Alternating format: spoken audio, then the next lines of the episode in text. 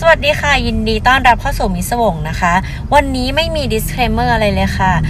พร้อมฟังทุกเพศทุกวัยนะคะ เพราะว่าเป็นตอนเกี่ยวกับ survivor ค่ะ หลังจากที่ถามหลาย ๆ คนมาว่าเออถ้าเกิดไม่ฟังเรื่องคดีฆาตกรรมเนี่ยอยากฟังอะไรนะคะ ก็เป็นที่มาใน episode พิเศษค่ะ ก็จะเป็นเรื่องเกี่ยวกับผู้รอดต่าง ๆ นะคะ ก็หวังว่าทุกคนจะชอบตอนใหม่ที่นำมาเสนอนะคะ วันนี้เนี่ย host มาทักทายเฉย ๆ ค่ะ ก็ขอให้ทุกคนมีวันที่ดีมีสุขภาพที่ดีนะคะ ถ้าพร้อมแล้วก็ไปฟังกันเลยค่ะ สวัสดีค่ะ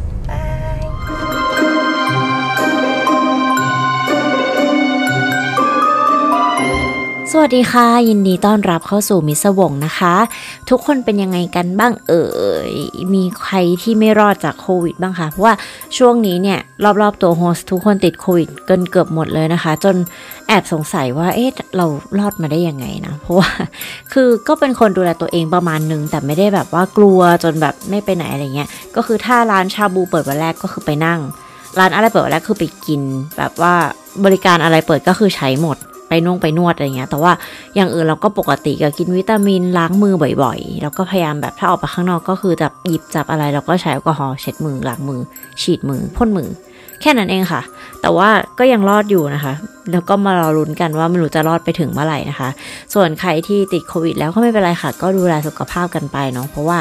มันก็ถือว่าค่อนข้างโอเคแล้วแบบโรคมันก็เบาลงแล้ว แต่ว่าไม่ติดก็ดีกว่านะคะ เพราะว่ามันเป็นโรคที่ทำให้คนรอบๆข้างเราเนี่ยลำบากไปด้วยเนี่ยจะต้องแบบสมมติช่วยหาข้าวหาน้ำหาที่พักหาการหาหมออะไรต่างๆ ก็จะค่อนข้างยากนิดนึงเนาะ ซึ่งโอเคเข้าเรื่องเลยละกัน ตอนที่แล้วเนี่ยก็มีถามเนาะว่า ถ้าไม่ฟังเรื่องคดีฆาตกรรมเนี่ยอยากจะฟังอะไรกันบ้างนะคะ ซึ่งก็หลาย ๆ คนก็ suggest มาว่าเออ เอาไปเรื่องของการรอดชีวิตไหม หรือว่าเรื่องที่แบบเป็นแบบ surviving อะไรอย่างเงี้ย เราก็เลยคิดว่าโอเค เดี๋ยวเราจะทำตอนที่แบบเรียกว่า survivor ขึ้นมานะคะ ก็จะเป็น episode พิเศษที่เป็นเรื่องของคนที่ สามารถรอดชีวิตจากเหตุการณ์ต่างๆ ค่ะ เช่นภัยพิบัติฆาตกรรม หรือว่าจะเป็นเรื่องอื่นๆ อะไรเงี้ยที่เขาสามารถที่จะมาแชร์เรื่องราวต่างๆ ได้นะคะ เราก็จะเอามาเล่าเป็นตอนพิเศษค่ะ ก็จะเรียกว่า survivor episode นะคะ ซึ่งก็สลับสลับกับคดีฆาตกรรมไปค่ะ เพราะว่า บางทีฟังเรื่องฆาตกรรมมากๆเนี่ยมันก็หน่วงหน่วงเนาะบางคนชอบอย่างเราเราฟังได้ตลอด ไม่ได้ชอบให้มีการฆาตกรรมนะแต่ว่าเราบางคนชอบเรื่องทรูคาร์มาก ตั้งแต่เด็กแล้วตั้งแต่การอ่านหนังสือหรือว่าตั้งแต่การดูหนังดูอะไรเงี้ยก็คือชอบเรื่องแบบ สืบสวนสอบสวนมากๆค่ะ เพราะฉะนั้นก็จะไม่เบื่อเลย แต่ว่ามันก็จะมีคนที่แบบเออบางทีเขาก็จะเจอช่วงดาวๆเนาะบางทีฟังเรื่อง survival เนี่ยมันก็จะทำให้เราแบบมี energy ที่แบบเออดีขึ้นอะไรเงี้ยค่ะ ซึ่งตอนในวันนี้ค่ะก็เป็นตอนพิเศษที่เลือกมาค่ะ เป็นตอนที่ชื่อว่า 804 วันการจำคุกของไคลี่มัวร์กิลเบิร์ตนะคะ เปิดเรื่องมาเลยก็คือ คุณไคลี่มัวร์กิลเบิร์ตเนี่ย ถูกจำคุกในเตหะรานประเทศอิหร่านค่ะ โดยที่เธอเนี่ย ไม่ได้ทำความผิด อะไรเลยนะคะ แล้วเธอถูกจำคุกในคดีที่ยิ่งใหญ่มากค่ะ ก็คือเป็นสปายนั่นเองค่ะ ก่อนที่จะไปเข้าเรื่องราวนะคะ ขออนุญาตเอ่อ disclaimer แหละ เรียกว่า disclaimer เนาะว่าเอาไว้ก่อนนะคะว่าเรื่องราวในวันนี้เนี่ยมันมีเรื่องความ sensitive เกี่ยวกับ การเมืองความเชื่อศาสนาอะไรต่างๆ ก็รวมๆกันนะคะ เพราะว่าเป็นเรื่องที่เกี่ยวกับประเทศอิหร่านนะคะ ก็ตะวันออกกลางอะไรเงี้ยด้วยความที่ตัวเราเองเนี่ยโฮสเนี่ยก็ไม่ได้รู้เรื่องของตะวันออกกลางเยอะมากนะคะ ก็คือดูเสพข่าวทั่วไปเนี่ยเพราะฉะนั้นเราจะไม่ลงลึกมากนะเกี่ยวกับเรื่องราวเอ่อความเชื่อหรืออะไรต่างๆของเขานะคะ แล้วก็อยากให้ทุกๆคนเนี่ยคอมเมนต์โดยที่อยู่บนเส้นเรื่องของไคลี่นะคะ เพราะว่าถ้าเกิดว่าไปคอมเมนต์เกี่ยวกับแบบ เอ่อนั่นแหละเกี่ยวกับความเชื่อหรือศาสนาอะไรอย่างเงี้ยเดี๋ยวจะไม่มีช่องมิสวงมา ให้เล่าคดีฆาตกรรมอีกต่อไปนะคะโฮสก็ไม่อยากถูกปิดช่องนะ เสียวๆอยู่เหมือนกัน แต่ก็มันก็เป็นเรื่องจริงที่เกิดขึ้นนะคะ เราก็เอามาเล่าให้ฟังนะคะ โชคดีที่ไคลี่เนี่ยสามารถกลับมาเล่าเรื่องนี้ให้พวกเราฟังได้นะคะ อะ มาต่อกันเลยนะคะไคลี่มัวร์กิลเบิร์ตนะคะ ก็เป็น Australian British ค่ะ คือเธอเนี่ย ถือสองสัญชาตินะคะ แล้วก็เธอก็เติบโตที่ออสเตรเลียค่ะ เป็นแบบว่าเด็กสาวธรรมดาที่อาจจะขี้อายพูดน้อย แต่ว่าฉลาดมากๆค่ะ คือเธอเรียนเก่งมากๆ แล้วก็เป็นคนที่แบบ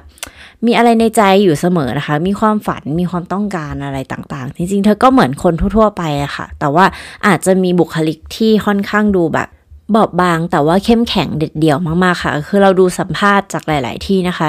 ที่เธอได้แบบว่าเออได้ได้ให้สัมภาษณ์จากเรื่องราวที่เกิดขึ้นอะไรเงี้ยก็สามารถแบบดูได้ว่าบุคลิกของเธอเนี่ยเป็นคนที่ค่อนข้างสุขุมใจเย็นแล้วก็เข้มแข็งมากๆเลยค่ะ หลังจากที่เธอแบบเออจบไฮสคูลอะไรเงี้ยใช่ไหมคะ มันมีหนึ่งปีแกปอะที่ฝรั่งเขาชอบแบบว่าแพ็คแพ็คไปเที่ยวอะไรเงี้ย ซึ่งไคลี่เนี่ยก็ไปหลาย ๆ ที่เลยค่ะ แต่ว่าที่ที่เธอหลงไหลมาก ๆ เนี่ยก็คือตะวันออกกลางค่ะ เธอได้ไปหลาย ๆ ประเทศเลยนะคะ อิหร่านเนี่ยไม่ใช่หนึ่งในประเทศที่เธอเคยไป แต่เธอเคยไปประเทศอื่น ๆ ซึ่งมันก็คือเป็นตะวันออกกลาง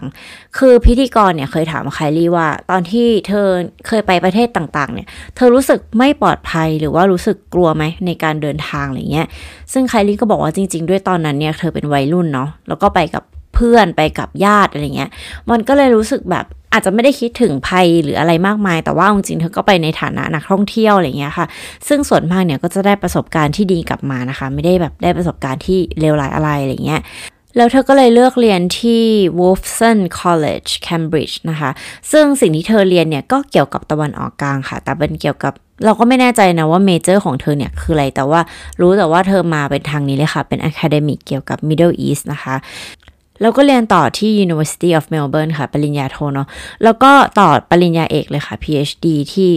University of Melbourne เนี่ยแหละค่ะ แล้วในตอนนี้เองค่ะ มันทำให้เธอเนี่ยเริ่มมีชีวิตที่พลิกผันนะคะ เพราะว่าทางเมลเบิร์นเนี่ย ก็คือเขาจะมีไปสัมมนาใช่ไหมที่อิหร่านเกี่ยวกับแบบเขาเขาเรียกว่าเป็น academic seminar แต่ว่าไม่ได้บอกว่าหัวข้อเนี่ยมันเกี่ยวกับอะไร แต่ตัวของไคลี่เนี่ยจริง ๆ แล้วเธอเนี่ยไม่ได้ major เกี่ยวกับประเทศอิหร่านนะคะ ตัวของเธอเนี่ยทำ major เกี่ยวกับบาห์เรนแต่ว่าด้วยความที่ opportunity เข้ามาว่า เออไปไหมอะไรเงี้ยในในในฐานะที่คนที่ทำ PhD อยู่อะแล้วว่าเขาก็คงมองว่าเป็นแบบ opportunity ที่ เฮ้ย น่าสนใจเป็นแบบเออไปสิ ในเมื่อมหาวิทยาลัยจะส่งเราไป เราก็ไปนะคะ เพราะว่านักเรียนที่เมเจอร์ที่เรียนเกี่ยวกับ ตะวันออกกลางเนี่ยมีไม่เยอะค่ะ แล้วก็ไคลี่เนี่ยก็เป็นผู้หญิงที่ฉลาดมากๆ เป็นเป็นนักเรียนที่ฉลาดมากๆค่ะ เพราะฉะนั้นก็ไม่แปลกที่เธอเนี่ยจะได้ถูกรับเลือกไปนะคะ ไคลี่เนี่ยได้ให้สัมภาษณ์ว่าก่อนที่เธอจะไปเนี่ยมันก็ไม่ได้มีอะไรผิดปกติอะไรเลยนะคะ แล้วก็เธอเนี่ยก็ได้สอบถามเออเหมือนคนที่เคยไปมาแล้วอะไรเงี้ยว่า การที่เธอจะไปที่อิหร่านเนี่ยปลอดภัยไหมหรือว่าเธอต้องทำอะไรเป็นพิเศษหรือเปล่ามีอะไรที่เธอต้องเออระวังไหมอะไรเงี้ยซึ่งทุกคนก็บอกว่าไม่มีนะ ปกติเธอไปได้สบายแน่นอนไม่มีอะไรเลยก็ขอให้ enjoy กับทริปในช่วงเวลานั้นเนี่ยไคลี่ได้แต่งงานแล้วนะคะ เธอได้แต่งงานกับผู้ชายที่มีเชื้อสายอิสราเอลกับรัสเซียค่ะ คือไคลี่เนี่ยเป็น ออสเตรเลียกับอังกฤษใช่ไหม ส่วนแฟนของเธอเนี่ย ชื่อรุสลันโฮดูรอฟนะคะ ก็มีเชื้อสายอิสราเอลแล้วก็รัสเซียค่ะ ตอนนั้นก็ไม่มีอะไรค่ะ เธอก็เก็บของแล้วก็ออกเดินทางไว้ที่อิหร่านนะคะ การสัมมนาก็ไปได้ด้วยดีค่ะ ทุกอย่างก็ปกตินะ คือไคลี่ก็ทำตัวเหมือนนักท่องเที่ยวทั่วไปค่ะ ก็ไปในที่ที่นักท่องเที่ยวไปการเข้าไปดูสถานที่ศักดิ์สิทธิ์แบบลงรูป ทุกอย่างลงโซเชียลอะไรเงี้ยปกติอะค่ะแล้วก็ติดต่อกับทางครอบครัวปกติเลย จนวันสุดท้ายอะค่ะ ก่อนที่เธอจะกลับ จริง ๆ แล้วคืนก่อนที่เธอจะกลับเนี่ย คือเธอบอกว่ามันมีสตาฟของโรงแรมอะค่ะ คือที่อิหร่านเนี่ยเขาก็อาจจะพูดภาษาอังกฤษไม่ได้กันทุกคนใช่ไหมคะ เพราะว่าภาษาหลักที่พวกเขาใช้เนี่ยคือภาษาฟาซีนะคะ ตัวไคลี่เนี่ยก็เหมือนสอนภาษาอังกฤษเล็กๆน้อยๆค่ะ ให้กับพนักงานโรงแรมคนนี้ค่ะ ซึ่งพนักงานโรงแรมคนนี้เนี่ยได้เข้ามาบอกไคลี่ว่า จ้านายของเขาเนี่ยกำชับเขาว่าห้ามบอกเธอว่า ตอนนี้มีผู้ชายกำลังมาตามหาเธออยู่นะ เหมือนแบบมาแอบเฝ้าดูอะไรเงี้ย แต่ว่าเขาเนี่ยก็อดไม่ได้ที่จะบอกไคลี่นะคะ ซึ่งตัวไคลี่เนี่ยก็เหมือนงงว่าแล้วมามาดูเธอทำไมหรออะไรเงี้ย แล้วกลุ่มคนที่เข้ามาดูเธอเนี่ยเป็นใครอะไรเงี้ย แต่ว่าพนักงงานเนี่ยก็ไม่สามารถบอกอะไรได้มากกว่านี้แล้ว เขาแค่บอกว่าเป็นเหมือนพวกที่แบบไม่ไม่ใช่คนดี นั่นคือสิ่งที่ไคลี่ได้ยินมา แต่ว่าเธอเนี่ยก็ไม่ได้รู้สึกกลัวอะไรมากเป็นพิเศษ เพราะว่าหนึ่งเธอไม่ได้เห็นพวกเขาเนี่ยด้วยตัวเองนะคะ แล้วก็ยังไม่มีใครเข้ามาพบปะหรือมาเจอเธอหรือว่ามาทำให้เธอรู้สึกว่าน่ากลัว กับอีกอย่างหนึ่งเนี่ย เธอจะกลับแล้ว คือพวกเนี้ก็กลับแล้วอะไรเงี้ยมันก็เออไม่น่าจะมีอะไรแบบก่อนร้องนะคะ ในขณะที่วันที่เธอจะได้เดินทางกลับเนี่ย มันเป็นเดือนกันยายนเนาะปี 2561 ก็คือปี 2018 ในขณะที่เธออยู่ในสนามบินเตหะรานนะคะ เธอก็เริ่มเช็คอินไฟบินยกกระเป๋าอะไรเรียบร้อย แล้วก็เท็กหาที่บ้านนะคะ ว่าเออเนี่ยเดี๋ยวจะกำลังจะกลับแล้วนะอะไรเงี้ยเหมือนเวลาเรารายงานที่บ้านว่าเดี๋ยวเราจะขึ้นเครื่องแล้วนะ เดี๋ยวเจอกันนะอะไรเงี้ยค่ะ แต่ว่าในระหว่างที่เธอกำลังเช็คอินกระเป๋าอยู่นั่นเองนะคะ ก็มีกลุ่มคนที่แต่งตัวไม่ได้เป็นตำรวจด้วยค่ะ คือแต่งตัวชุดธรรมดาเลยค่ะ ชุดแบบเหมือนคนทั่วไปนะคะ เป็นผู้ชายแล้วก็มีกาดผู้หญิงหนึ่งคนค่ะ เมื่อพวกเขามาถึงเนี่ยพวกเขาก็หยิบกระดาษมาให้เธออ่านนะคะ ซึ่งแน่นอนว่าเธออ่านไม่ออกนะคะ เพราะมันไม่ใช่ภาษาอังกฤษค่ะมันเป็นภาษาที่พวกเขาใช้ค่ะ แล้วก็พูดเหมือนแบบพูดข้อกฎหมายอะให้เธอฟัง ซึ่งไม่ได้พูดภาษาอังกฤษด้วยนะคะ จนไคลี่เนี่ยก็งงไปหมดนะคะ แล้วก็มีหนึ่งคนในนั้นเนี่ยที่ไม่ได้พูดภาษาอังกฤษดีมากเนี่ยบอกเธอว่าเธอเนี่ยกำลังจะไม่ได้กลับนะ เธอต้องแบบว่าเข้ามาพูดคุยกับพวกเขาก่อน เพราะว่าเธอเนี่ยถูกข้อหาว่าเป็นสปาย หรือว่าสายลับหน่วยข่าวกรองนั่นเองค่ะ ตัวไคลี่ก็งงค่ะ เพราะว่าเธอก็แบบอะไรวะ คือเราไม่ได้เป็นไง เราก็แบบ อืม เราก็ชิวใช่ปะซึ่งเธอก็ยังบอก ในการให้สัมภาษณ์เลยนะคะว่า ตอนนั้นเนี่ยเธอก็ไม่ได้ตกใจมากอะเพราะเธอคิดว่ามันเป็นเรื่องที่เข้าใจผิดแน่นอนนะคะ ซึ่งพวกเขาเนี่ยก็พาเธอไปที่ห้องสืบสวนค่ะ แต่ว่าไม่ได้พาไปแบบดีๆนะ เขาให้การดผู้หญิงอะค่ะ เหมือนแบบกระชากที่เอ่อศอกของเธอค่ะแบบรวบแล้วก็เดินอะไรเงี้ย ซึ่งไคลี่ก็คือแบบก็ตกใจแต่ว่าทำอะไรไม่ได้ก็ต้องไปตามน้ำก่อนนะคะซึ่งห้องสอบสวนเนี่ยก็อยู่ในสนามบินค่ะ คือไคลี่ก็ยังใจชื้นอยู่นะคะว่า โอเคแหละ เดี๋ยวแบบ คุยกันสักแป๊บหนึ่งก็คงรู้แหละเนาะว่า ไม่ได้เป็นสปายนะ แล้วเราก็คงขึ้นเครื่องกลับบ้านโดยปลอดภัยอะไรเงี้ยค่ะ คราวนี้พอระหว่างที่สืบสวนเนี่ยพวกเขาก็พยายามที่จะแบบถามเธอนี่นั่นโน่อะไรเงี้ยซึ่งเธอก็สามารถตอบได้บ้างเป็นบางอย่าง แต่ว่าบางอย่างเนี่ยเธอก็ไม่รู้จริงๆว่าพวกเขากำลังพูดถึงอะไรอยู่นะคะ คราวนี้ไคลี่ก็บอกว่าเออเนี่ยการการสืบสวนเนี่ยจะ เป็นไปอีกนานไหม เพราะว่าเธอจะต้องขึ้นเครื่องบินนะเนี่ยอีกประมาณแบบชั่วโมงเดียวเครื่องบินเธอก็จะต้องขึ้นแล้ว เธออาจจะต้องไปสแตนบายหรือเปล่าอะไรเงี้ยซึ่งหนึ่งในผู้ชายที่เข้ามาจับกลุ่มเนี่ยก็หัวเราะนะคะก็บอกว่า เธอจะไม่ได้กลับและเธอก็จะไม่ได้ขึ้นเครื่องบินไปไหนทั้งนั้น เธอจะต้องอยู่ที่นี่ค่ะ ซึ่งในตอนนั้นเนี่ยไคลี่ก็รู้แล้วว่า เรื่องราวที่เกิดขึ้นเนี่ยแม่งแบบไม่ใช่เรื่องเล็กแหละ มันน่าจะเป็นเรื่องใหญ่ ไคลี่ขอติดต่อกับสถานทูตแล้วก็ครอบครัวนะคะ แต่ว่าพวกเขาเนี่ยก็ไม่ยอมให้เธอโทรหาใครหรือว่าติดต่อกับใครทั้งนั้นเลยค่ะ และพวกเขาเนี่ยก็นำตัวเธอกลับไปที่โรงแรมค่ะ พวกเขาให้เธอได้ส่ง WhatsApp ประหาไปหาครอบครัวได้ค่ะ ซึ่งไคลี่เนี่ยก็พยายามที่จะเขียนให้มันดูไม่เป็นตัวเองมากที่สุดนะคะเพราะว่าพวกเขาเนี่ย ดูด้วยว่าไคลี่จะเขียนว่าอะไรนะคะ โดยการที่ให้พิมพ์เนี่ยคือการให้เธอพิมพ์บอกครอบครัวว่า เธอจะอยู่ที่อิหร่านต่อเพื่อทำวิทยานิพนธ์เพิ่มหรือว่าเที่ยวเพิ่มอะไรเงี้ยไม่ต้องเป็นห่วงนะประมาณนี้ค่ะ ซึ่งไคลี่ก็บอกว่าจริง ๆ ครอบครัวของเธอเนี่ยน่าจะรู้อยู่แล้วว่าเรื่องเนี้ยไม่น่าจะใช่เรื่องจริงนะคะ เพราะว่าก่อนที่เธอจะถูกจับกลุ่มเนี่ยเธอเพิ่งจะส่งข้อความไปหาครอบครัวว่า เธอกำลังจะขึ้นเครื่องบินและเธอก็พยายามจะใช้คำพูดในเท็กซ์ให้มันดูแบบรู้ว่า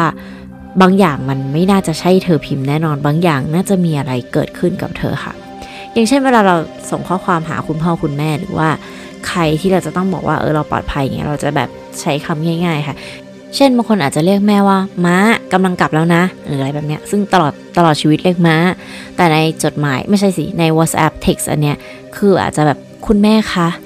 หนูกำลังจะเดินทาง ซึ่งแบบ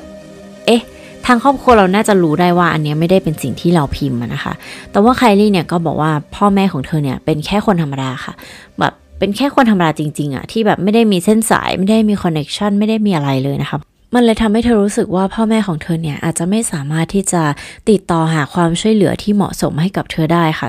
หลังจากถูกนำตัวมาไว้ที่โรงแรมใช่ไหมคะ เธอก็ถูกสอบสวนทุกวันเลยค่ะ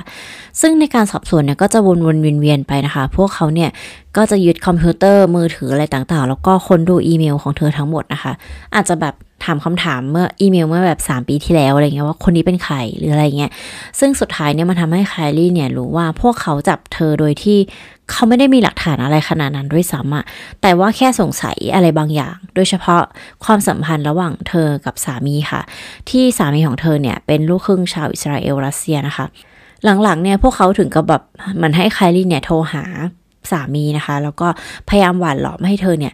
บอกให้เขาบินมาที่กรุงเตหรานค่ะ เพื่อที่จะมาเจรจากับพวกเขานะคะ แล้วพวกเขาเนี่ยก็จะปล่อยเธอแล้วก็สามีกลับไปค่ะ แต่จริงๆแล้วมันน่าจะเป็นเหมือนแผนที่ล่อให้สามีเธอเนี่ยบินมามากกว่านะคะ ซึ่งยังไงสามีเธอก็ไม่บินมาแน่นอนค่ะ ส่วนไคลี่เนี่ยก็ไม่ได้อยากให้สามีของเธอเนี่ยจะต้องมารับเคาะแทนเธอนะคะ เพราะว่าจนถึงตอนนี้เนี่ยตั้งแต่วันแรกที่จนถึงการจับกลุ่มผ่านไป 1-2 อาทิตย์เนี่ยยังไม่มีใครรู้เลยค่ะว่าทำไมเธอถึงถูกจับมา คราวนี้เธอก็ถูกแบบว่าเหมือนพาขึ้นรถนะคะ ซึ่งเธอเนี่ยก็ถามพวกเขาไปเลยตามตรงว่าพวกเขาเนี่ยกำลังจะพาเธอไปอยู่ที่คุกใช่ไหม ซึ่งพวกเขาเนี่ยก็บอกว่าอ๋อไม่ใช่หรอก เออเดี๋ยวจะพาไปเปลี่ยนที่อะเปลี่ยนโรงแรมอะไรเงี้ย แต่ว่าตัวของไคลี่เนี่ยทราบนะคะว่า เธอเนี่ยกำลังจะถูกพาไปที่คุกค่ะ สิ่งที่ไคลี่ได้เรียนรู้เพิ่มเติมนะคะ คือกลุ่มคนที่จับเธอมาเนี่ย เรียกว่า Islamic Revolutionary Guard Corps นะคะ หรือว่า IRGC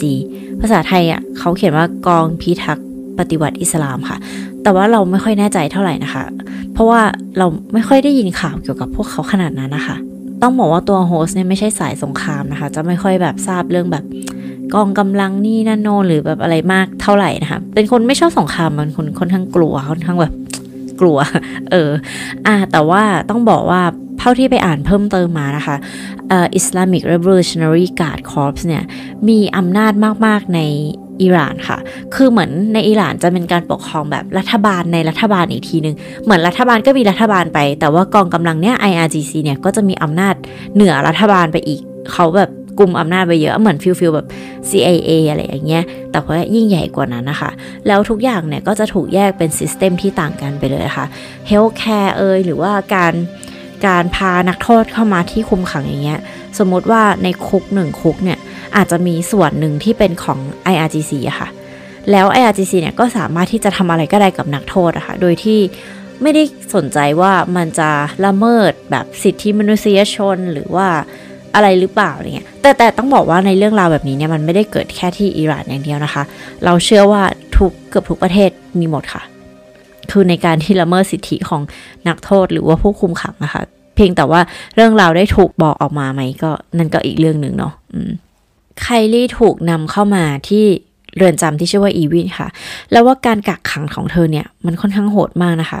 คือเธอถูกขังเดียวค่ะ ห้องที่ขังเธอมันจะ กว้างแค่2คูณ2เมตรอะคือแบบแค่เหยียดขาได้ไม่มีเฟอร์นิเจอร์ไม่มีอะไรเลยค่ะ มีผ้าห่มให้สามผืนนะคะ ซึ่งเป็นผ้าห่มเก่าๆ feel feel แบบ ผ้าห่มในค่ายทหารอะไรเงี้ย ผ้าห่มที่แบบมีเศษผิวหนัง มีเศษผมคนติดอยู่หรอเหม็นๆน้ำอาบอะค่ะ ซึ่งหนึ่งผืนเนี่ยเธอก็ใช้ปูผืนนะคะ อีกหนึ่งผืนเนี่ยเธอก็ทำเป็นหมอนค่ะ แล้วก็อีกผืนหนึ่งเนี่ยก็ไว้คลุมร่างนะคะ เพราะว่าในโคุกเนี่ยมันหนาวมากๆเลยค่ะ ซึ่งไคลี่ก็บอกว่าจริง ๆ มันก็ยังหนาวอยู่นะคะ แล้วไฟในห้องเนี่ยก็เป็นไฟเอ่อฟลูออเรสเซนต์ใช่ไหมคะ ซึ่งเปิด 24 ชั่วโมง การที่แบบไฟมันเปิด 24 ชั่วโมงเนี่ยมันทำให้ร่างกายของเราเนี่ยไม่ได้นอนพักค่ะ มันก็เป็นหนึ่งในแท็กติกของการที่ถูกคุมขังอะคือแบบเป็นการทรมานทางร่างกายและจิตใจอะแล้วคือเธอบอกว่าในห้องขังอันเนี้ยค่ะ จะมีโทรศัพท์หนึ่งเครื่อง ซึ่งในโทรศัพท์เนี้ยมันแบบมีเสียงรอดออกมาจากนอกโทรศัพท์เว้ยเป็นเสียงแบบซึ่งมันทำให้เธอต้องได้ยินเสียงเนี้ยตลอดเวลา ในห้องนั้นไม่มีห้องน้ำใช่ไหมคะ เพราะฉะนั้นเวลาที่เธอจะต้องเข้าห้องน้ำหรืออะไรเงี้ย เธอก็จะต้องถูกกาดเนี่ยนำไปค่ะ เธออยู่ในนั้นเนี่ยเป็นอาทิตย์เป็นเดือนเลยนะคะ ซึ่งแบบ บางครั้งก็ไม่ได้เจอใครเลยติดกันหลายวัน บางครั้งก็ได้ถูกนำไปสอบสวนค่ะ ซึ่งการสอบสวนเนี่ยมันก็คือแบบมันไม่มีเหตุผลอะไรให้สอบสวนนะ เพราะฉะนั้นคำถามมันก็จะวกไปวนมาวกไปวนมา สุดท้ายมันก็กลายเป็นเหมือนการที่แบบว่าพยายามที่จะ recruit เธอเนี่ย มาเป็นสายลับให้กับพวกเขาแทนค่ะ เพราะว่าไคลี่บอกว่าจริง ๆ แล้วอะพวกเขาว่าน่าจะรู้ตั้งแต่แบบ อาทิตย์แรกแล้วด้วยสามารถที่จับเธอไปว่า เธอเนี่ยไม่ได้เป็นสายลับแน่นอน เพราะเธอไม่รู้อะไรเลยแล้วการแบบไปในที่ต่างๆของเธอเนี่ยมันก็เป็นการไปเรียนเป็น academic อย่างเดียวเลยจริงๆอะค่ะ คือเธอไม่ได้เป็นสายลับ เพราะฉะนั้นมันไม่มีหลักฐานอะไรที่จะสามารถแบบบ่งชี้ได้ว่าเธอเนี่ยจะต้องถูกจำคุกต่อไปเพื่ออะไร แต่ว่าจากที่เราอ่านเพิ่มมาเนี่ยเขาบอกว่าการที่ถ้าถูกแบบจับไปแล้วเป็นนักโทษทางการเมืองไปแล้วเป็นนักโทษแบบแบบนี้ค่ะ ที่มันมีเกี่ยวกับ เป็นชาวต่างชาติอะมาถูกจำคุกในตะวันออกกลางออะไรแบบเนี้ยต่อให้คุณไม่ได้ผิดจริง ๆอะพวกเขาก็ไม่วันปล่อยคุณไปง่ายๆค่ะ มันจะต้องมีการแบบว่าแลกเปลี่ยนข้อมูลหรือคนหรืออะไรก็แล้วแต่ที่พวกเขาเนี่ยต้องการมัน มันก็ไม่ค่อยต่างจากการเรียกค่าไถ่เท่าไหร่นะสำหรับเราอะเพราะว่าในเมื่อคุณจับคนที่เขาไม่ได้มีอะไรผิดอะแต่คุณพยายามจะหาผลประโยชน์จากการจับกลุ่มคนคนนี้มันก็ไม่ได้ต่างอะไรจากการเรียกค่าไถ่เท่าไหร่นะเออ ซึ่งตัวไคลี่เนี่ยก็น่าจะเป็นตกอยู่ในเส้นที่ถูกเรียกค่าไถ่ฟิวๆค่ะเพราะว่า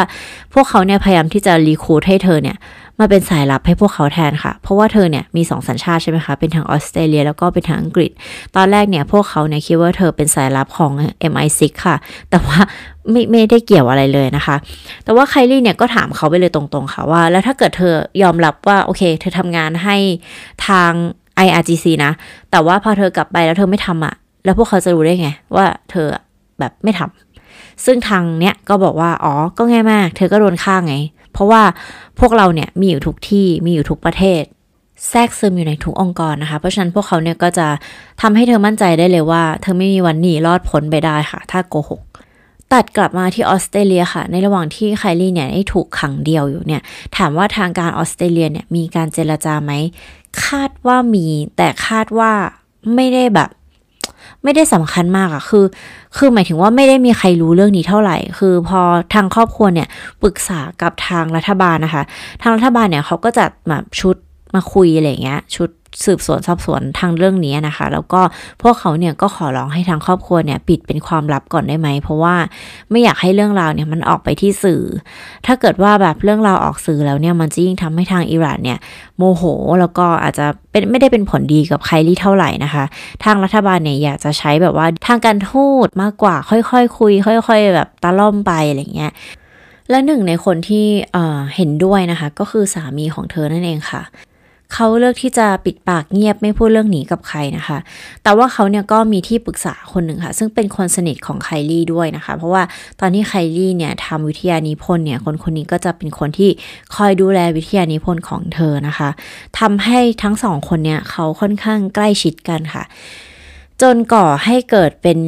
ความรักหรือว่าเป็นชู้กันนั่นเองนะคะ มันก็เลยยิ่งทำให้สามีของไคลี่เนี่ย ไม่ได้เหมือนช่วยเหลือในการที่จะ ทำให้ใครที่ได้รับการปล่อยตัวจากอิหร่านเร็วขึ้นนะคะ แย่มากเนาะอืม ซึ่งใครที่เนี่ยก็รับรู้ได้นะคะ ว่ามันมีอะไรที่เปลี่ยนไปในสามีของเธอนะคะ คือ ตอนที่เธอถูกคุมขังอยู่ที่อิหร่านเนี่ย เธอได้รับการโทรศัพท์ แต่น้อยมากค่ะเออสามารถคุยได้แบบ 2 นาทีอะไรเงี้ยหรือว่าสามารถส่ง WhatsApp ได้อะไรเงี้ยซึ่งคารีบอกว่าหลังจากที่เธอติดคุกมาได้ประมาณ 1 ปีแล้วเนี่ย เธอรู้ได้ว่าสามีของเธอเนี่ยเปลี่ยนไปนะคะ เพราะว่าเขาเนี่ยไม่ได้ดูจะห่วงใยเธอหรือว่าไม่แม้แต่จะบอกว่าแบบเขาเนี่ยรักเธอหรืออะไรอย่างเงี้ยคือคนเป็นภรรยาแล้วว่ามันก็คงแบบเซนส์ได้แหละว่ามีอะไรเปลี่ยนไป แต่ว่าณตอนนั้นมันไม่ใช่เวลาที่เธอจะมามานั่งเศร้าแบบร้องไห้ไปกับเรื่องแบบเออแฟนฉันไม่แบบ ไม่ได้รักฉันแล้วอะไรเงี้ย เพราะว่ามันมีเรื่องที่ต้องเครียดมากกว่านั้น คือการที่เธอจะออกจากสถานการณ์นี้ยังไงนะคะ ไคลี่เนี่ยถูกนำตัวขึ้นศาลด้วยนะคะ ซึ่งเป็นศาลที่เธอเจอทนายที่ไม่เคยเจอมาก่อน ไม่เคยมีการพูดคุยกันมาก่อน เจอลูกขุนเจอทุกคนที่ไม่มีใครเคยมาสัมภาษณ์อะไรเธอ และทุกคนใช้ภาษาฟาร์ซีนะคะ ก็คือเธอไม่รู้ด้วยซ้ำว่าในศาลเนี่ยคุยเรื่องอะไรกันอยู่ค่ะ แต่เธอเนี่ยจะถูกบอกตลอดว่า ให้แบบเหมือนให้รีบตอบ สมมติว่าล่ามถามอะไรก็ yes no อะไรก็ว่าไป แต่ให้รีบตอบ แล้วก็เดี๋ยว process เนี้ยมันก็จะจบลงโดยเร็วนะคะ ซึ่งไคลี่เนี่ยบอกว่าวันที่ถูกตัดสินนะคะ เธอถูกตัดสินโดยผู้พิพากษาที่ขึ้นชื่อเรื่องการแขวนคอคนค่ะ จริงๆ เขาเนี่ยก็เป็นคนของ IRGC เนี่ยแหละ แบบคือทางอย่างที่บอกค่ะ Islamic Revolutionary Guard Corps เนี่ย คือเขายิ่งใหญ่มากๆ เขาจะมีคนอยู่ในทุกที่แทรกซึมอยู่ในแบบ ทุกนี้ก็เป็นคนของเขา อันนี้ก็เป็นคนของเขาอะไรอย่างเงี้ย เพราะฉะนั้นคือการตัดสินมันก็เหมือนแบบเหมือนละครอันนึงอะ่ะเออซึ่งไคลี่เนี่ยบอกว่าเธอเนี่ยจะต้องเข้าไปในห้องของผู้พิพากษาคนนี้ค่ะ และในกระดาษเนี่ยก็มีโทษของเธอค่ะ ซึ่งยาวแค่หนึ่งหน้ากระดาษ A4 เท่านั้นเองนะคะไคลี่ได้รับโทษให้ถูกจำคุก 10 ปีค่ะ ในข้อหาที่เป็นสายสืบเป็นสายลับเป็นสปายนะคะ โดยที่เธอไม่ได้เป็นนะ แล้วข้อหาเนี่ยคือ โทษจำคุกสูงสุดเนี่ยคือ 10 ปี ซึ่งเธอได้รับ 10 ปีคือแม็กซ์ซึ่งไคลี่แบบเธอก็เลยเขียนในกระดาษว่า เธอจะไม่ยอมรับคำตัดสินอันนี้ และเขาจะไม่มีวันพรากแบบอิสระภาพไปจากเธอได้ เธอไม่สนใจว่าคำตัดสินจะเป็นยังไง แต่สำหรับเธอนั้น เธอไม่ยอมรับและเธอถือว่า เธอยังไม่ใช่นักโทษของอิหร่าน ในช่วงเวลานั้นเองค่ะไคลี่เนี่ยก็ถูกเปลี่ยนห้องขังนะคะ จริงๆ เธอถูกรีโลเคทห้องขังบ่อยมากนะคะ แต่ก็จะเป็นการขังเดี่ยวตลอดตลอดเลย นานๆที่เนี่ยเธอจะถูกขังห้องกับเพื่อนร่วมห้องที่เป็นแบบมนุษย์อะไรเงี้ย คือการที่เธอต้องอยู่คนเดียวนานๆอะมันส่งผลกับจิตใจมากๆค่ะไคลี่บอกว่าเออสิ่งที่แย่ที่สุดอะ คือสมองของเธอเนี่ยแหละ เพราะว่าเวลาแบบมันเหมือนไม่รู้จะคุยกับใครแล้วอะสมองของเราเนี่ยก็จะทำให้เราคิดเรื่องต่างๆ นานาที่มันไม่สามารถที่จะเป็นไปได้ เช่น ตอนนี้อยากจะทำอันนี้ ตอนนี้อยากจะอย่างนั้น ฉันคิดถึงตอนนั้นจังเลยอะไรเงี้ย ซึ่งมันทำให้สิ่งที่มันเป็นอยู่อะแย่กว่าเดิม เพราะว่าเธอไม่สามารถที่จะแบบออกจากที่นี่ได้ด้วยซ้ำอะเพราะฉะนั้นเธอต้องพยายามชัดดาวสมองให้ได้มากที่สุดอะค่ะ พยายามที่จะแบบไม่คิดอะไรเลย เหมือนแบบ กระดาษเปล่าๆ อันนึงที่มันถึงจะทำให้เธอเนี่ยสามารถที่จะมีสติได้นะคะ เมื่อเธอถูกเปลี่ยนห้องขังอีกครั้งหนึ่งอะ่ะ มันเหมือนจะดีขึ้นนะคะ เพราะเป็นห้อง3ามคูณสเมตร คือกว้างขึ้นนิดนึง แล้วก็มีทีวีให้หนึ่งเครื่องนะคะ แต่ทุกคนคะมันไม่ใช่อย่างนั้นเลยค่ะ เพราะว่าทีวีหนึ่งเครื่องเนี่ยจะเปิดช่องช่องเดียว เหมือนเปิดแบบเทปอะเออเหมือนเปิดเทปซ้ำๆอะ ซึ่งในเทปอันนั้นก็จะเป็นเหมือนหนังหรือละครหนึ่งเรื่องอะค่ะ แล้วก็จะวนไปอย่างนั้นอะคือวันหนึ่งอะเธอต้องดูหนังเรื่องเนี้ยประมาณ 2-3ถึงรอบอย่างเงี้ย ซึ่งมันไม่แบบมันยิ่งทำให้เธอเหมือนแบบอยากจะบ้าตายอะ่ะ คือเธอต้องหาอะไรมาอุดหูต้องอะไรอย่างเงี้ย แต่สิ่งหนึ่งที่ไคลี่แอบทำได้นะคะ ก็คือว่าเธอเนี่ยแอบหนีได้ค่ะ ไคลี่เจอช่องที่เธอสามารถที่จะเดินแบบไปอยู่บนเหนือหัวของห้องนักโทษต่างๆ ได้ค่ะ ซึ่งเธอสามารถเดินตั้งแต่สุดมุมหนึ่งไปถึงสุดอีกมุมหนึ่งของแบบว่าโรของห้องขังอะค่ะ แล้วเธอก็สามารถขึ้นไปบนหลังคาได้ค่ะ ตอนที่เธอขึ้นไปบนหลังคานะคะ เธอบอกว่าเธอดีใจมากๆเลยค่ะ เพราะเธอสามารถเห็นท้องฟ้า เห็นนก เห็นอากาศ ได้รับอากาศบริสุทธิ์ได้แบบ ที่ไม่ได้อยู่ในคุกอะแล้วเธอก็ตะโกนแบบเป็นภาษาอังกฤษแบบ my name is Kylie นู่นนี่นั่นนู่นแล้วก็ตะโกนเป็นภาษาอิหร่านด้วยนะคะ เป็นภาษาฟาร์ซีนะว่าคำว่าอิสลาภาพค่ะ ซึ่งเราจำไม่ได้นะว่ามันพูดว่าอะไรพูดไม่เป็นนะคะ คราวนี้เนี่ย กาดเนี่ยไม่สามารถขึ้นมาในจุดที่ไคลี่เนี่ยขึ้นมาได้ค่ะ แต่ว่ากาดเนี่ยสามารถขึ้นมาเหมือนแบบบ้านข้างๆ ที่อยู่ใกล้ๆคุกได้ค่ะ แล้วก็สั่งให้เธอลงมา ซึ่งตอนนั้นเองเนี่ยเธอก็เลยเหมือนขอเหมือนมีการแบบแลกเปลี่ยนอะไรเงี้ยว่า เธอต้องการที่จะคุยโทรศัพท์กับครอบครัว 10 นาทีและเธอต้องการติดต่อทนายความเพื่อสิทธิมนุษยชนค่ะ ก็แบบทะเลาะกันไปทะเลาะกันมานะคะ แต่ว่าสุดท้ายเนี่ยไคลี่ก็สามารถได้สิ่งที่เธอต้องการค่ะ ซึ่งสิ่งที่เธอต้องการคุยกับครอบครัวนะคะ ก็คือการที่เธอต้องการให้เรื่องราวของเธอเนี่ยออกสื่อให้ได้มากที่สุดนะคะ ให้มันพับลิกให้ได้มากที่สุดค่ะ เพราะว่าเอ่อดิปโลมาติกแบบการคุยด้วยทูตอะไรแบบเนี้ยมันดูจะไม่สามารถที่จะทำให้เรื่องราวของเธอเนี่ยดีขึ้นได้เลยนะคะ เพราะว่าเธอติดคุกมาก็ปีหนึ่งแล้วอะค่ะ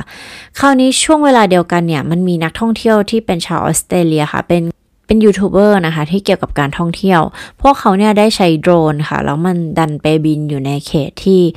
เอ่อเป็นแบบ military area ที่เกี่ยวกับทหารที่ทางอิหร่านเนี่ยไม่พอใจนะคะ ก็เลยจับพวกเขาเนี่ยเข้ามาในคุกค่ะ แต่ว่าด้วยความที่สองคนเนี่ยเขาเป็นคนดังใช่ไหมคะ เป็นแบบยูทูบเบอร์อะไรเงี้ย เรื่องราวมันก็เลยออกมาที่สื่อ คราวนี้พอสื่อรู้เนี่ย มันก็เลยมีชื่อของไคลี่ติดมาด้วยค่ะว่า เฮ้ย ไม่ใช่แค่สองคนนี้นะ แต่มีไคลี่ มัวร์กิลเบิร์ตด้วยนะ เรื่องราวมันก็เลยดังในสื่อขึ้นมาค่ะ ว่าเออเราจะต้องช่วยเหลือพลเมืองชาวออสเตรเลีย 3 คนนี้นะคะ หนึ่งในนั้นก็คือไคลี่ด้วยค่ะ ด้วยความที่ไคลี่เป็นนักโทษคนสำคัญนะคะ อย่างเธอเนี่ยเรียกได้ว่าเป็นนักโทษการเมืองค่ะ เพราะว่าเธอมีค่ากับการที่จะ พูดคุยเจราจาอะไรแบบนี้ เพราะฉะนั้นเธอก็จะได้รับการดูแลที่ดีนิดนึงก็คือมีการพบแพทย์ได้นะคะ ซึ่งไคลี่เนี่ยได้เคยพยายามที่จะแบบแอบเขียนจดหมายค่ะ เล็กๆอะค่ะแล้วก็ฝากไว้ให้กับคุณหมอนะคะ แล้วก็ขอร้องให้หมอเนี่ยส่งให้กลับไปที่ออสเตรเลียให้กับเธอหน่อยได้ไหม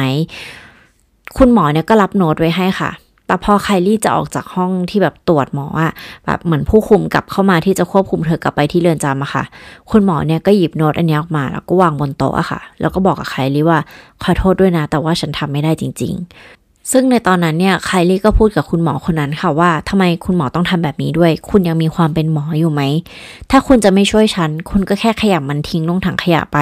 แต่การที่คุณเอามาวางบนโต๊ะแบบเนี้ยคุณก็รู้ว่าฉันจะต้องเจอกับอะไรบ้างนะคะ ซึ่งแน่นอนค่ะว่าผู้คุมที่เป็นผู้หญิงตอนนั้นเนี่ยโกรธมากนะคะ เหมือนกับว่าคือการที่ไคลี่สามารถที่จะแอบเอาโน้ตมาได้แปลว่าผู้คุมผู้หญิงคนนี้เขาตรวจเธอไม่ละเอียดมากพอค่ะ เธอก็เลยถูกผู้คุมผู้หญิงคนนี้แบบซ้อมนะคะ ถ้าทุกคนคิดว่าเรื่องราวที่เล่ามาทั้งหมดเนี่ยใกล้จบแล้ว ก็ใกล้ค่ะ แต่ถามว่ามีอะไรพีคไหม มีค่ะ เพราะว่าหัวหน้ากาดหรือว่าหัวหน้าผู้คุมที่ดูแลไคลี่อะค่ะ กับตกหลุมรักเธอค่ะ เวียดมากเนาะคือเขาเนี่ยทรมานเธอมาตลอดการคุมขังเลยค่ะ คือแบบเขาจะทำทุกอย่างให้ชีวิตของเธอเนี่ยมันลำบากมากที่สุดใช่ไหมคะ แต่ว่า สุดท้ายเนี่ยเขาก็เหมือนตกหลุมรักเธอค่ะ เขามีการแบบพาเธอไปเดินเล่นในในคุกนะ แล้วก็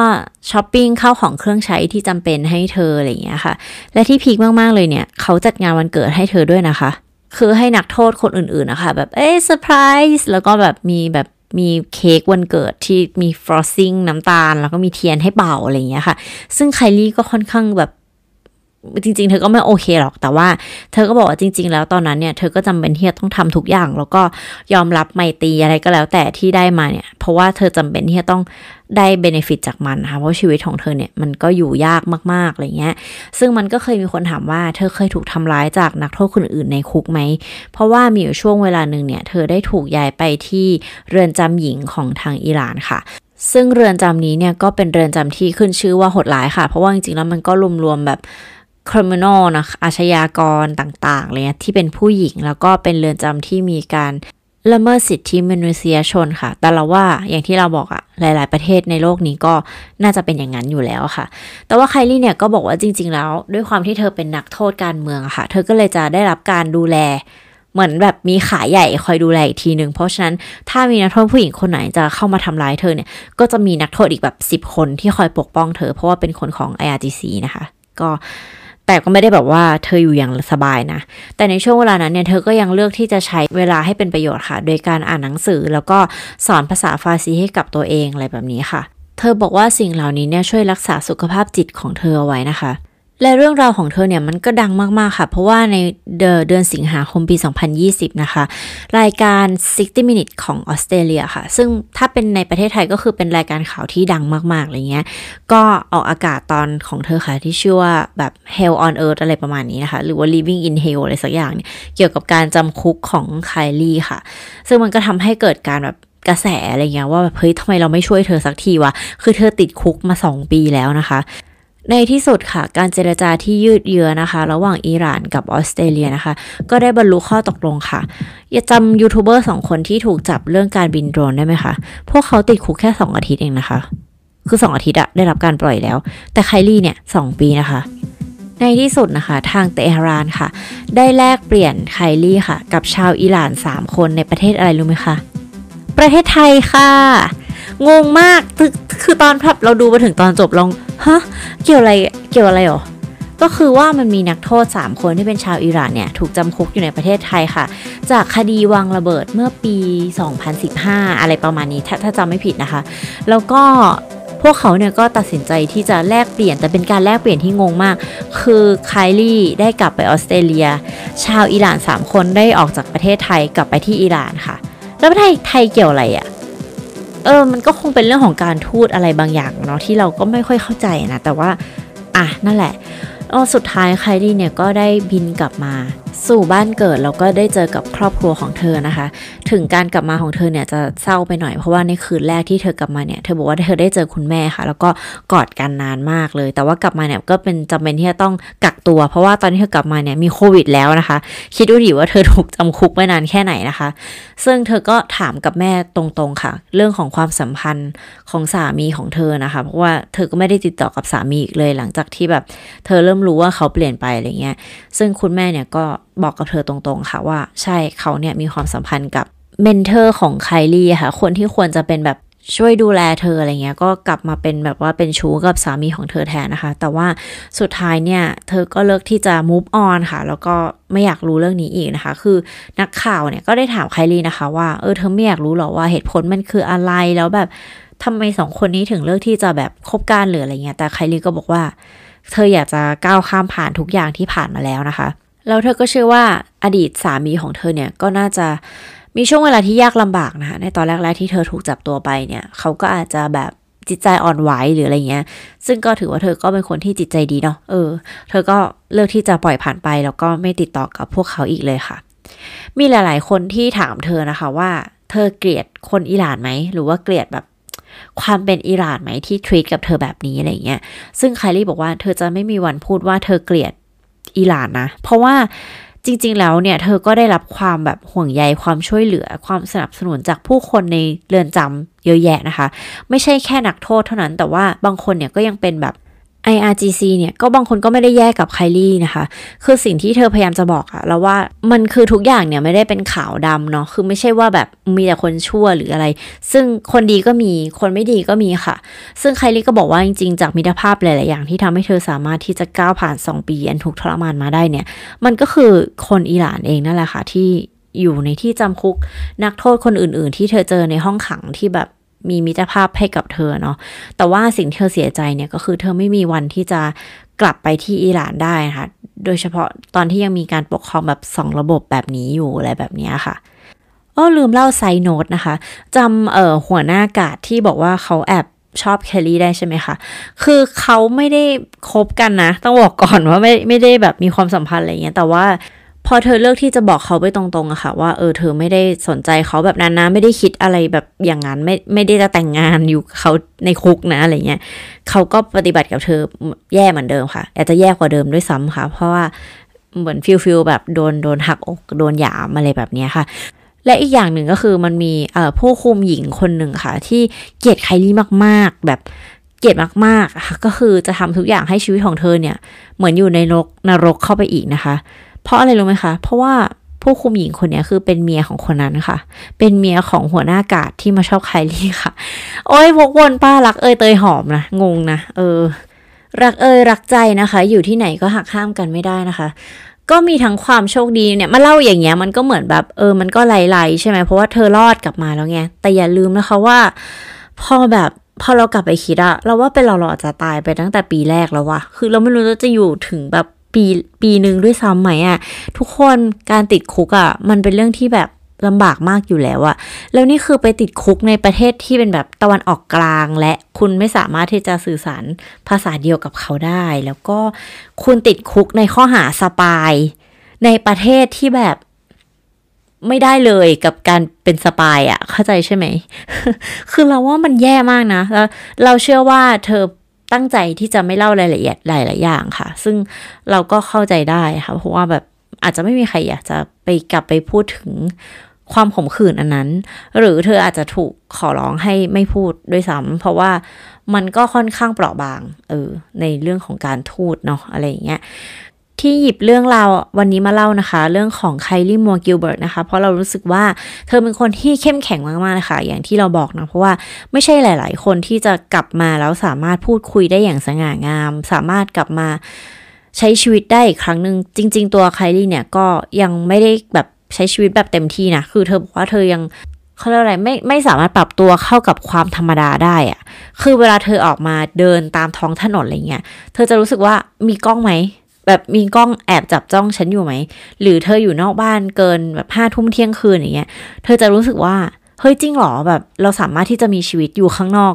ตอนเนี้ยอยู่กลางถนนหรืออยู่ในบาร์หรือกินข้าวเงี้ย โดยที่เราแบบไม่ได้ถูกจ้องมองหรือโดยที่ไม่มีคนบอกเราว่าแบบเฮ้ยกลับเข้าห้องขังหรือแบบ ริดรอนเสรีภาพของเราได้จริง ๆหรออะไรเงี้ยคือเธอก็ยังมีความหลอนเรื่องนี้อยู่นะ แล้วว่ามันก็คงแบบเป็น PTSD แหละเออซึ่งเป็นเป็นใครก็ต้องเป็นเนาะซึ่งตอนเนี้ยเธอก็เลยเหมือนขอปรับตัวเข้ากับโลกปกติก่อน ยังไม่สามารถที่จะแบบปรับตัวได้ร้อยอะไรเงี้ย แต่ว่าเธอก็จะได้รับเชิญไปเป็น guest speaker ในรายการต่างๆ แล้วก็ให้สัมภาษณ์พวกรายการข่าวก็เยอะค่ะ แล้วก็เธอเขียนหนังสือด้วยค่ะ หนังสือของเธอมีชื่อว่า The Uncaged Sky นะคะ ก็เป็น insight ในการติดคุกอะไรต่างๆ ที่ไคลี่ต้องเจอนะ ถ้าเกิดว่าใครมีโอกาสได้อ่าน ก็มาเล่าให้ฟังด้วยนะคะ เพราะว่าเรื่องราวในวันนี้เนี่ยเป็นเรื่องราวของการที่เรารวมทั้งบทสัมภาษณ์ แล้วก็เป็นเรื่องราวย่อๆที่เธอติดคุกอะไรเงี้ยมันก็จะมี detail ที่ค่อนข้างแตกต่างกันไป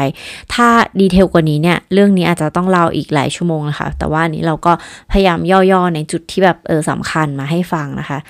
ต้องบอกว่าเธอเป็นผู้หญิงที่แบบแข็งแกร่งมากเลยนะ เพราะว่าชีวิตของเธอเนี่ย ถือว่าเจอมรสุมเยอะเนาะทั้งตอนที่อยู่ในคุกแล้วก็ออกมานอกคุกไหนจะเรื่องสามีที่แบบเออนอกใจไหนจะเจอผู้ชายในคุกที่มีเมียแล้วแต่ก็เป็นกาดด้วย แล้วก็แอบชอบนักโทษ แล้วก็โอ๊ยอะไรก็ไม่รู้ค่ะ แต่ว่าเนี่ยแหละค่ะ สิ่งที่เราชอบนำมาเล่า เพราะว่าเรารู้สึกว่า